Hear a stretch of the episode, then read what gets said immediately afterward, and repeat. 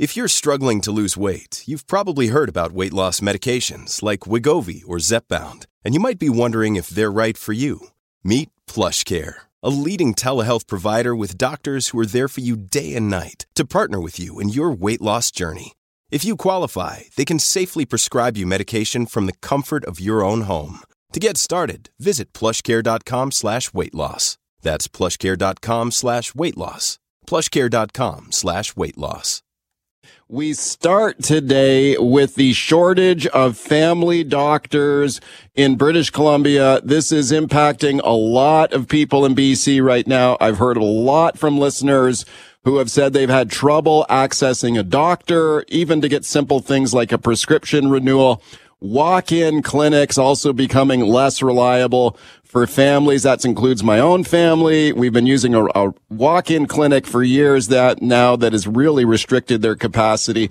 There is a movement now to fix this and get more family doctors in BC. Let's talk about that now with my guest, Alexis Reed. Alexis is the project lead at bchealthcarematters.com. Hi, Alexis. Hi, thank you for having me. Thank you very much for coming on. Tell me about Healthcare Matters. What are you, you guys have a petition going there, right? Yeah, we do. Our petition has uh, just over 26,000 signatures now. So we are petitioning the government to make serious, tangible, effective change to address this crisis. Yeah, how many people are without a family doctor in BC right now? We're estimating close to 1 million people Wow. in BC. Gee whiz, that's a that's a lot. And what are the trend lines in that? Like, is that num- that number is going up, right? It's going up. It seems almost every day there's a new clinic closing or more doctors saying that they're burnt out and they can't continue because they're not being paid enough and their workload is completely overwhelming. Yeah, I, we've talked about this on the show before. Uh, one of the guests we discussed this is Dr. Kevin McLeod from Lions Gate Hospital. Now he's a specialist, but you know he was recently away for ten days, and when he said he got back to work, the number of people who were desperately calling him trying to get prescriptions renewed, he said, was just off the chart. I'll play a little clip here for you, Alexis. Get your thoughts. Dr. Kevin McLeod here in an earlier show. And somebody just renewing your prescriptions. I see this time and time again where, you know, somebody just had all their scripts renewed, and then you look at the drugs and you go, but why are you still on this? And you you can't really expect the the doc in the walk-in clinic who has a completely overwhelming schedule and three minutes to spend with you to kind of go through all your drugs and say, okay, well, you don't need this. Yeah. So he said it was interesting that when people are relying on those walk-in clinics, like sometimes stuff gets missed. Have you heard that too, Alexis? Oh, absolutely. We call that episodic care, and it really seems to be what the BC government is focusing their investments on right now. Walk in clinics, UPCCs, telemedicine, and then, of course, emergency departments. This is where people are going Yeah. for their routine care because they no longer have a relationship with a family doctor that can adjust those meds or continue on with a treatment plan. Yeah. Speaking to Alexis Reed, BC Healthcare Matters, their petition drive to get more family doctors in BC. Uh, and this is one that I've been struggling with myself here over the last few weeks is trying to get a simple prescription renewed. I can't get into the walk-in clinic I normally go to because they're just restricting the number of people going in there. So I, I can't figure out how to get this prescription renewed. Are you, are you hearing a lot of that? I am. So depending on the prescription, you some people have luck with telehealth. There are multiple telehealth providers in BC. Some telehealth providers won't uh, renew your prescription depending on what it is. Yeah, I've been looking So- into that. So the telehealth option is one I'm still kind of researching. Like, do they charge you a fee when you go on there and do telehealth? It be covered through MSP, although I have heard that TELUS Health is allowing people kind of a special um, relationship with them that costs around $4,500 a year, Oh. where you can, yeah. Oh, okay. So people are paying big bucks to, to get access to a doctor. people are desperate, and I believe it's leaving room for a unregulated two-tier system Mm. Through telehealth providers. How do you think this could be fixed? I mean, you've got a lot of people signing your petition. What's your message to government? What do you want them to do? Our message to government is basically refocus their investments into family medicine. Um, they're renegotiating the physician master agreement right now with the doctors of BC. And what we're really asking is to focus their investments on making family medicine um, tangible for people and desirable for new graduates or for people coming into BC. We have plenty of family doctors in British Columbia, but fewer and fewer of them are choosing to go the family medicine route in favor of working out of province or working in telehealth environments. Yeah. And is it um does it sometimes come down to a money issue? Like, are is there are family doctors just not making enough money? So it's a fee for service system, right? Like I've heard, you know, we often think of doctors as being very wealthy, but if you're running a small practice, you got a lot of overhead. Is that the problem? Is that why they're not paying paid enough? Is that what's going on? I I do believe that is a large part of the problem. So um, we I believe that uh, family doctors in BC are the lowest paid in Canada or among the lowest paid. Oh. They get about $31, $32 per patient visit. That's a 15 minute visit. Yeah. And of that, around 40% of it is going to their overhead, is going to their MOAs, is going to the their rent, is going to their utility bills. Yeah. When I spoke to Dr. Kevin McLeod about this, and he's a specialist, and he says he's making, you know, he's making good money, as are a lot of his specialist colleagues. But he thinks that some of that money should be redistributed to family doctors. Here's what he had to say to me. I'll get your thoughts. Dr. Kevin McLeod here. Is say, look, like specialists like McLeod are paid enough. They don't need more money um, let's redirect or direct all new monies to the family docs. Like that's where the crisis is. It's the supply and demand system. Put the money where the crisis is, and and just raise the single basic fee that a family doc sees or gets for seeing you in their office. Okay, all the other specialist doctors in BC are probably gritting their teeth, saying, "No, don't don't cut my salary and give it to family doctors." But what do you think of that? I think that I can't speak for specialists. I'm not a specialist physician, yeah. but I do think that more and more specialists and more and more um, hospital uh, employees are starting to see how difficult their jobs are when family physicians aren't working and when people can't see family doctors. Yeah. Their emergency rooms are becoming completely flooded with people needing, you know, treatment for fairly regular things. And then, of course, people are being over um, referred to specialists as well because walking clinics don't have the ability to treat concerns on a longer basis. They really just have you for that 10, 15 minutes and they have to come up with some kind of plan for you right there. Right. Right. Do you think this could potentially get worse too? Like I was reading that a lot of family doctors, the ones that are still around, are a lot of them are getting older, getting set to retire.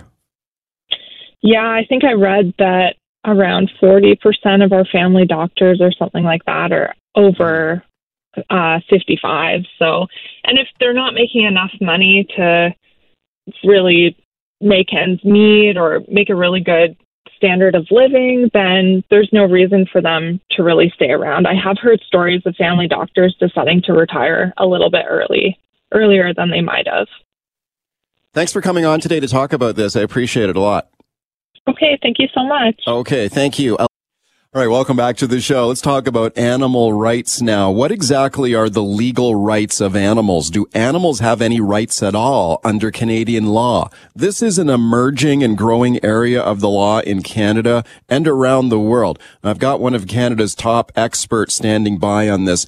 First, have a listen to this. This is one of the key and critical cases when it comes to animal law in the United States. Maybe you've heard about this. It's the case of Happy. Happy the elephant. Happy lives at the Bronx Zoo in New York City, and she's lived there since the 1970s. And she lives alone in an enclosure there. And animal rights activists have been trying for years to have her removed from the zoo and transferred to an elephant sanctuary where she would live with other elephants. Now, the case has been unsuccessful so far, but it is heading to a New York appeal court very soon. Have a listen to this report now from Pix 11 News in New York. The future of a 48 year old elephant is in question. Is Happy the elephant truly happy, or is her life better lived on an elephant sanctuary? In a flash, Happy would immediately understand that she's no longer in prison. Uh, we're talking about moving her from a place where she's by herself in one acre at the Bronx Zoo to a sanctuary where she would be with many other elephants on 2,600 acres. But before Happy can go anywhere, the Non Human Rights Project has to convince Bronx Supreme Court Judge Allison Tuitt. For 14 months, presenting affidavits from experts and evidence they say shows Happy is held like a prisoner at the Bronx Zoo, her home for more than 40 years.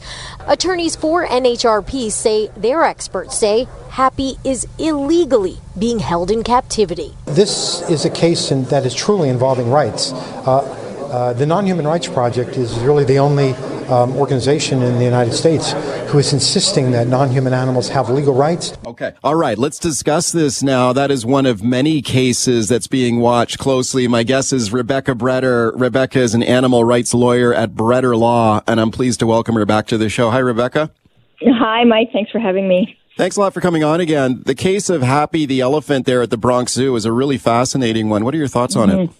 Oh, I absolutely love it. I mean, love may be the wrong word. That's how I feel about it as, as personally, but professionally, I have so much respect for Steve Wise and his and his organization, the Non Human Rights Project, because really what they're fighting for are fundamental rights that we all have as human beings: the right to liberty, the right to autonomy, the right to live our lives in a way that we're able to live out as naturally as possible. So when we talk about animal rights, we're not talking about, you know, the right to vote, the right to drive a car and, and the rights, those types of rights. We're really talking about some fundamental rights that any and all sentient beings should have the right to have.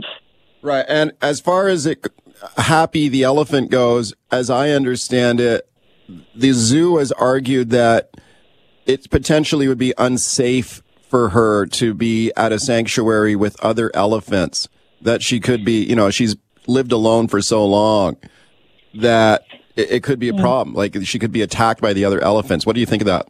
Yeah, I mean, the zoos, there's the Edmonton Zoo here in Canada. I'll use that as an example too, okay. where industry very often says that when people are trying trying to fight for these animals to to be transferred to a sanctuary where they're not looked at every day, where they have more space to move around, where they could where their feet could actually touch some natural ground and they could exhibit natural behavior and socialize with other animals. So when when people are trying to get animals transferred to places like that, very often one of the first responses we get from industry is, oh no, well, that's not good for the animal. You know, the animal has been used to living here all of his life and it would be potentially detrimental to them.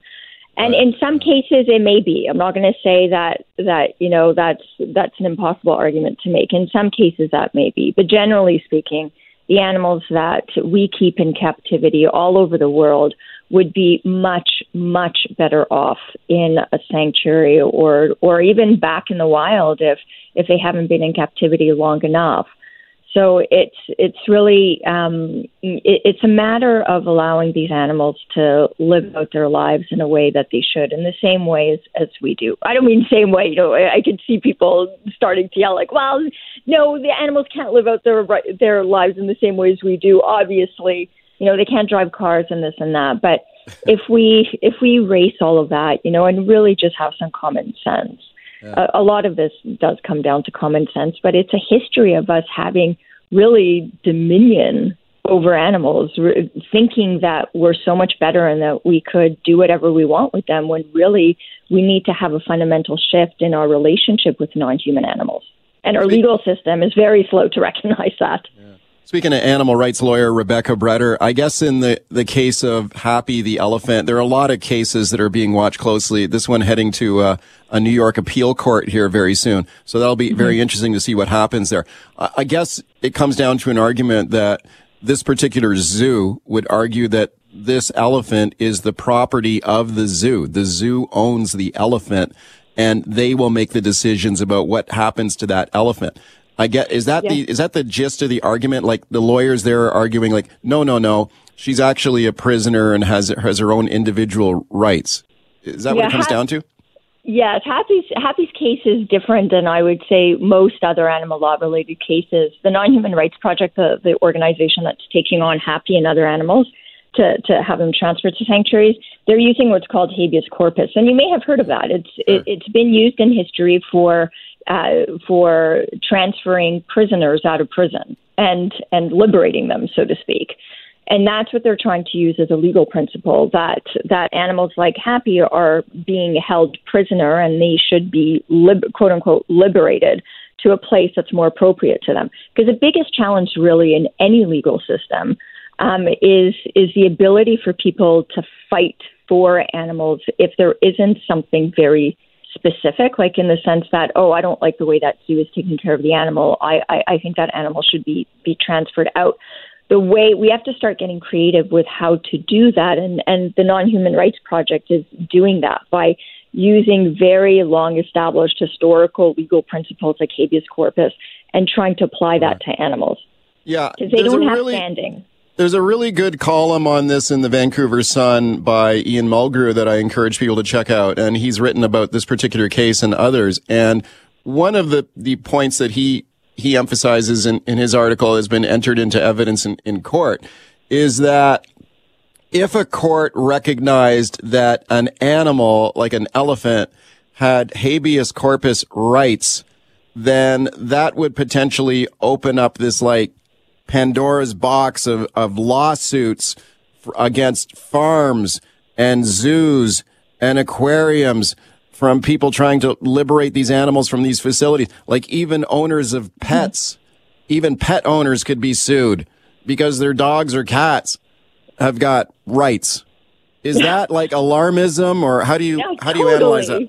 I, I think it's total alarmism, and and I appreciate you know I he has to put the other side of the spectrum out there, and and if you just think about any kind of social social development in the history of humankind, there has always been you know, when women were given rights, when uh, when African Americans were no longer enslaved. At the beginning of all of those social movements, there's always been this huge alarmism like our economy is going to collapse, the world is going to end. And really, everything is done. You have to start with the fundamental belief that non human animals deserve to be treated well and properly. They, they're not here to entertain us, they're not here just for our purpose. And and the idea that well, if laws come into play um, for for giving animal rights, what does that mean for agriculture? What does that mean for zoos? Well, right. fundamentally, what it means is that animals will have to have better protection and be able to live lives much better than they do now. Like chickens that aren't allowed, that aren't even able to open up their wings their entire lives. Yeah, will it have an effect on industry? Perhaps, and, and likely so, as it should. That's how uh, we, we there, evolve as humankind. Are there any jurisdictions around the world where animal rights have been recognized by governments or in case law that some animals are, like I've seen this word sentient used? Yes. What, what is the what is the legal relevance of that? Yeah, it's recognizing that animals are more than just property. So even though they're technically still considered property, that they're sentient beings. So there are jurisdictions all around the world, like Spain and France and UK recently, that adopted legislation that recognizes specifically in their laws that animals are sentient. And even here closer, what, is, what does that mean? What is what is the definition of that?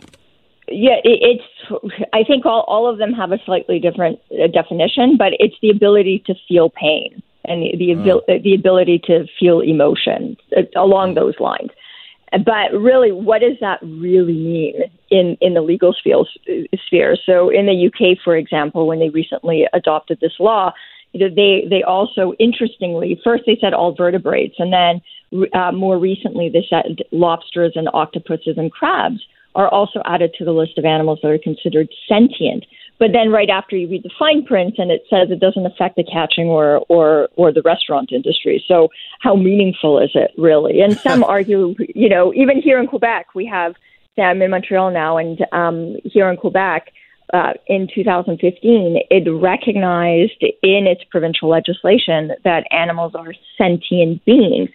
And at first, you know, we were a little bit skeptical. Some of us were like, yes, it's a, it's a good step forward. But on the other hand, what is it really going to translate into when it comes to protecting animals under the law? And, you know, more recently in January of this year, there was an animal cruelty case and a man beat his dog. I mean, I'm not going to get into the terrible descriptions, but the dog was, let's just say, in a deplorable state and um, relying partly on the sentient laws in Quebec, there was a prohibition to uh, keep animals away from him for 15 years. So he wasn't allowed owning animals for 15 years, and he was in prison for seven months, sentenced to prison oh. uh, for seven months. So, and the court relied on on the sentience provisions. And what I wanted to say just quickly is is yeah. to give a shout out to to Parliament right now that is introducing the Jane Goodall Act, and that's a, a piece of legislation that is meant to ban the captivity of apes and elephants and other animals like lions and tigers and bears and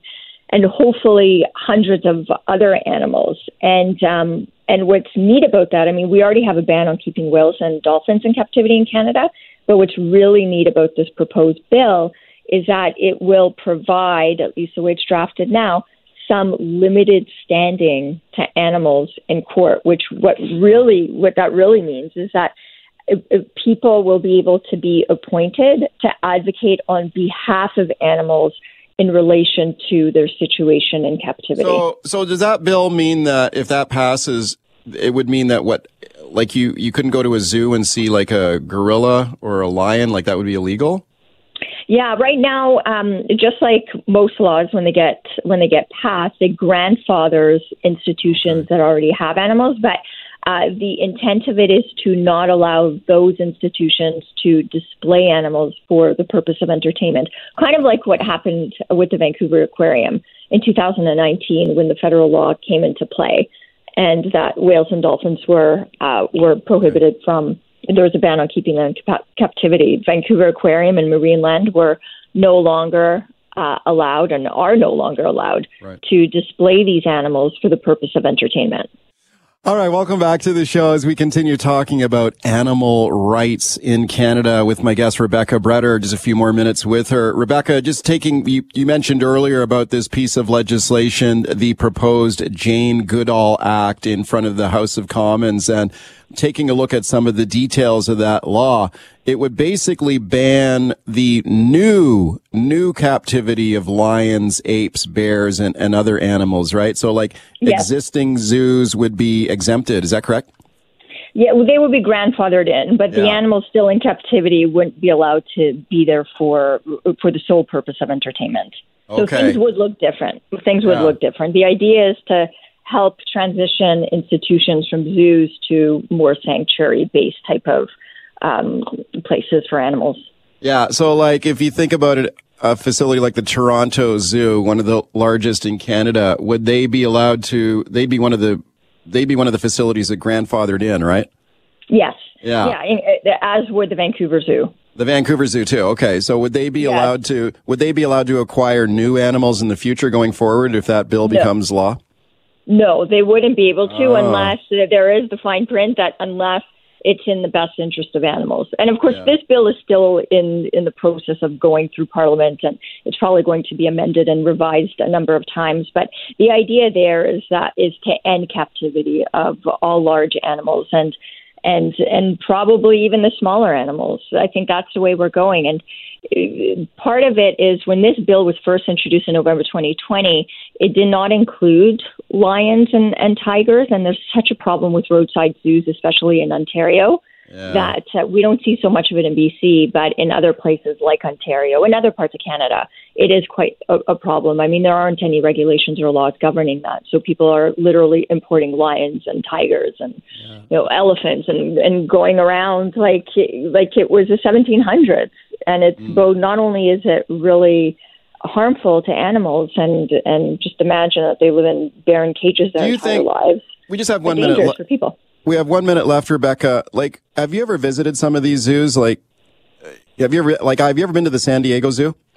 No, Oh, okay, no, like- I can't. I can't bring myself to go. Yeah, because you know some of these zoos are bigger than others, right? Like you know, I, I went to the San Diego Zoo once, and I thought, okay, you know, some of these facilities were look pretty like pretty good, like pretty. You know, they I had- know they yeah. they look good. They look good, but you just have to ask yourself: in the wild, would first of all, would a giraffe be living in San Diego? No, and a giraffe would be roaming many, many more miles than he or she does during the day. It's just, it just, they do not get to exhibit their natural behaviors Right. and socialize the way they would.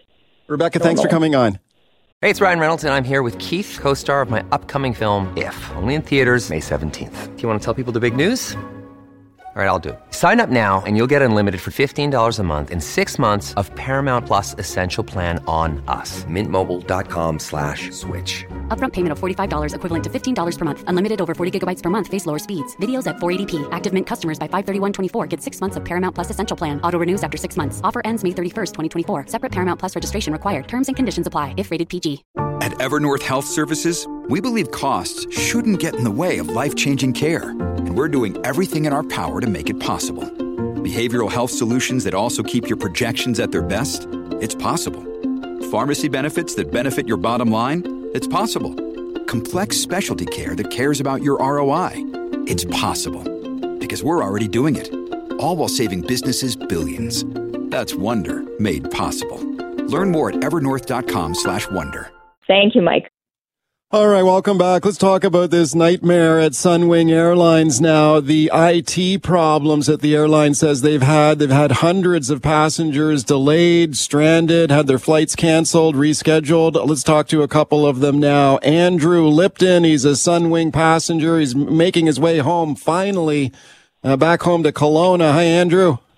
How's it going, Mike? It's going good, Andrew. Thanks for coming on. Also on the line is Danny Monahan. Danny is from Vancouver, also a Sunwing passenger. Hi, Danny. Hi, Mike. How you doing? I'm doing good. Thank you to both of you. Danny, let me go to you first. You were down in Cancun, right? Correct. Oh, okay, so what happened? We don't know really. Um, basically, uh, you know, we were stranded at the airport for hours before they told us what was going on. Then we were shuttled to hotels. We didn't even know where we were going.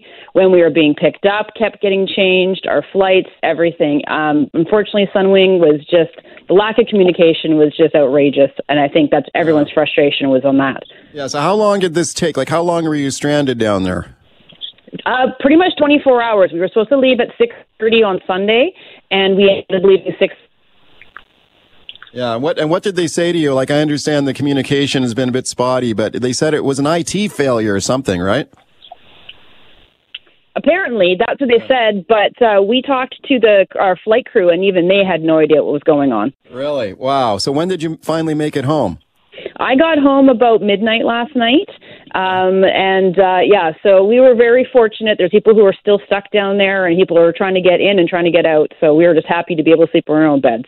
Wow. Okay. Now, some people might say, well, being stuck in Cancun, I can think of worse things, but, but, you know, when you're having flights canceled and stuff, I mean, that's not, that's not fun. Like, what was this like for you?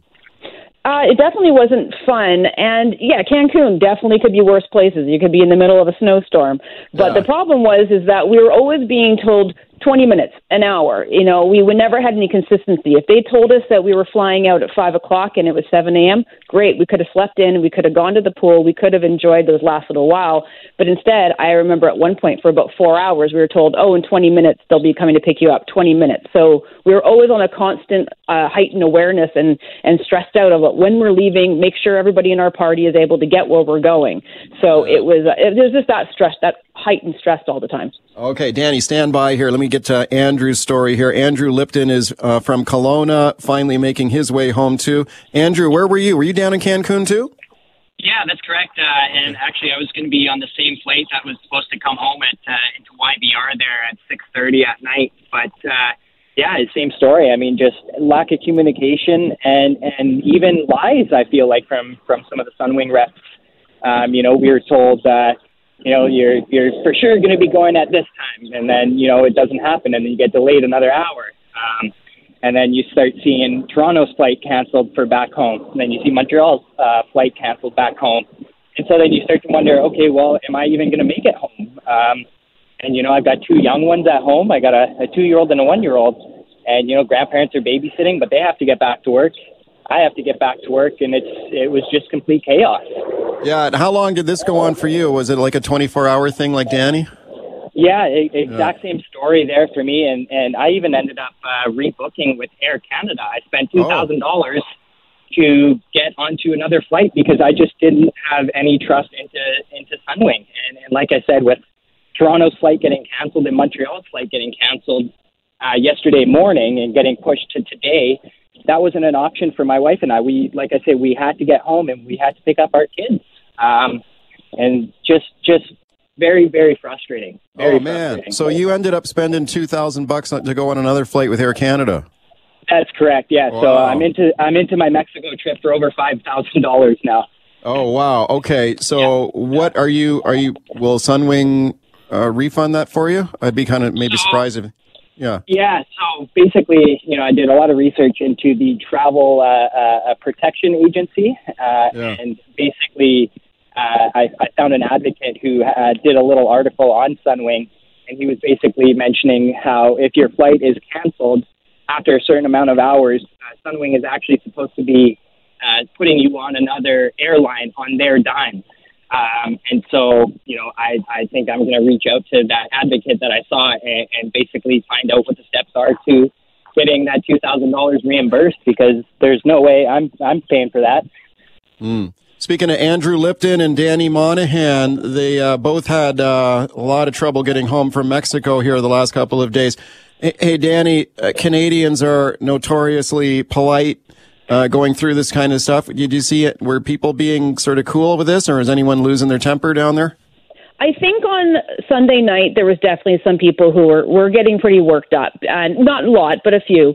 And I think it was just that we just didn't know what was going on. And and there's when we arrived, there was people who had been there for hours before, and we could have just stayed at our hotel if we had known. But I think overall, uh, I think we did kind of keep our cool. I know on our plane ride home, everyone was clapping and thanking the flight crew. They were as exasperated as we were and happy to get back. And uh, our group, we were a smaller group of people at a hotel. We really just kind of just sat around and hung out and we're like we're we're here. We'll enjoy it while we can. We're happy. We're all safe. We have food. There's worse places we can be and uh we're just happy we're eventually going to be able to get home. So we tried to keep it as light as possible. Yeah, well, that's probably a good idea. You sort of roll with the punches a little bit on the, on this kind of stuff because I guess there are worse things that could happen. But man, oh man, talk about frustrating um, for people trying to get home. Like you mentioned, Danny, that the flight crew, uh, when you finally did get home, the flight crew, they seemed just as frustrated, so they didn't know what was going on either. Is that was that your read on it? Yeah, I actually asked one of the attendants, I said, Were you stuck down with us? And they said, Yes. They were told just before they left their hotel to come do the flight that they their flight was being delayed. But other crews had already showed up at the airport and they were being told an hour, two hours, we don't know. So it sounded like there was a universal lack of communication. But if it's an IT issue, no one really knows when that's going to start working again. So I don't really necessarily blame Sunwing for that. I blame them for just not communicating it better to everybody. Official Yeah. statements are great, but it just sounds like a robot. Just say, we don't know, you know, we're trying. That's all I would have asked, you know, had from them. Yeah. Okay, Danny, If thanks. if I- Go ahead, Oh, Andrew. sorry. Thirty seconds. Go I, ahead, I was Andrew. just gonna, I was just going to interject there and, and, and agree with with uh, what Danny was saying there. And you know, even even to have a, a backup plan uh, as to what you do in that kind of situation, they they didn't seem to have that backup plan. And Yeah. I think that's what's frustrating because our Air Canada flight actually got delayed. But you know, they told us exactly why it was delayed. They told us what they're doing to fix it. And, Okay. and for me, that that's what I expected from Sunwing.